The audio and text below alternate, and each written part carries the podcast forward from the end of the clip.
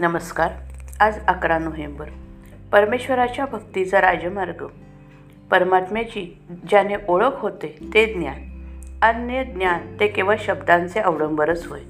परमात्मा नुसत्या अज्ञ नुसत्या ज्ञानाने ओळखता येणार नाही. भक्ती केल्यानेच तो ओळखता येईल. जसे गाय आली म्हणजे तिच्या मागोमाग तिचे वासरू येते त्याला निराळे बोलवावे लागत नाही. त्याप्रमाणे भक्ती केल्यावर ज्ञान आपोआपच मागे येते. आता भक्ती कशी करावी हे पाहिले पाहिजे. जो देवापासून विभक्त राहत नाही तो भक्त. नुसते देहाला कष्ट दिल्याने वैराग्य प्राप्त होत नाही. तर ज्या स्थितीत आपल्याला देव ठेवील त्या स्थितीतच आनंदाने राहणे म्हणजे वैरागी होणे. सुखात ठेवले तर आसक्तीशिवाय राहिले पाहिजे म्हणजे झाले.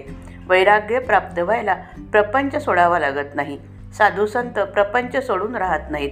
किंबहुना ते आपल्यापेक्षाही प्रपंच उत्तम करतात. पण मनातून त्यांना त्यात आसक्ती नसते. मनाने आतून जो आसक्तीरहित झाला त्यालाच खरे वैराग्य आले असे होते. अंगाला राख फासून राहिले म्हणजे वैराग्य येत नाही. तर देह प्रारब्धावर भगवंताच्या भरवशावर टाकून राहणे हेच वैराग्य होय. कशाचीही हाव न धरता जी स्थिती प्राप्त होईल तिथंच आनंदाने राहणे म्हणजे परमेश्वराची इच्छा मानणे होय. आणि तसे राहिले म्हणजे आपोआपच भक्त होतो. तसे व्हायला राजमार्ग म्हणजे नामस्मरण करणे. नामस्मरणावर विश्वास ठेवावा आणि ते विश्वासाने घेत जावे. गुरुने जे नामस्मरण करायला सांगितले असेल तेच करीत राहावे आणि त्यातच त्याला पाहावे. म्हणजे गी म्हणजे दिसेल ते गुरुरूपच दिसू लागते. असे झाले म्हणजे सर्व ठिकाणी गुरु दिसू लागतो. चांगल्या दिवाणखाण्यात असलो म्हणजे गुरु दिसतो आणि वाईट ठिकाणी असलो तर तो दिसत नाही असे नाही. सर्व ठिकाणी गुरुरूप दिसू दिसू लागल्यावर जगात वाईट असे काहीच राहत नाही.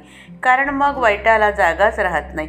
नामस्मरण हे साधन आहे आणि साध्यही तेच आहे. दुसऱ्या कुणीही काहीही सांगितले तरी त्यावर विश्वास ठेवू नये. नामस्मरण हे सत्य.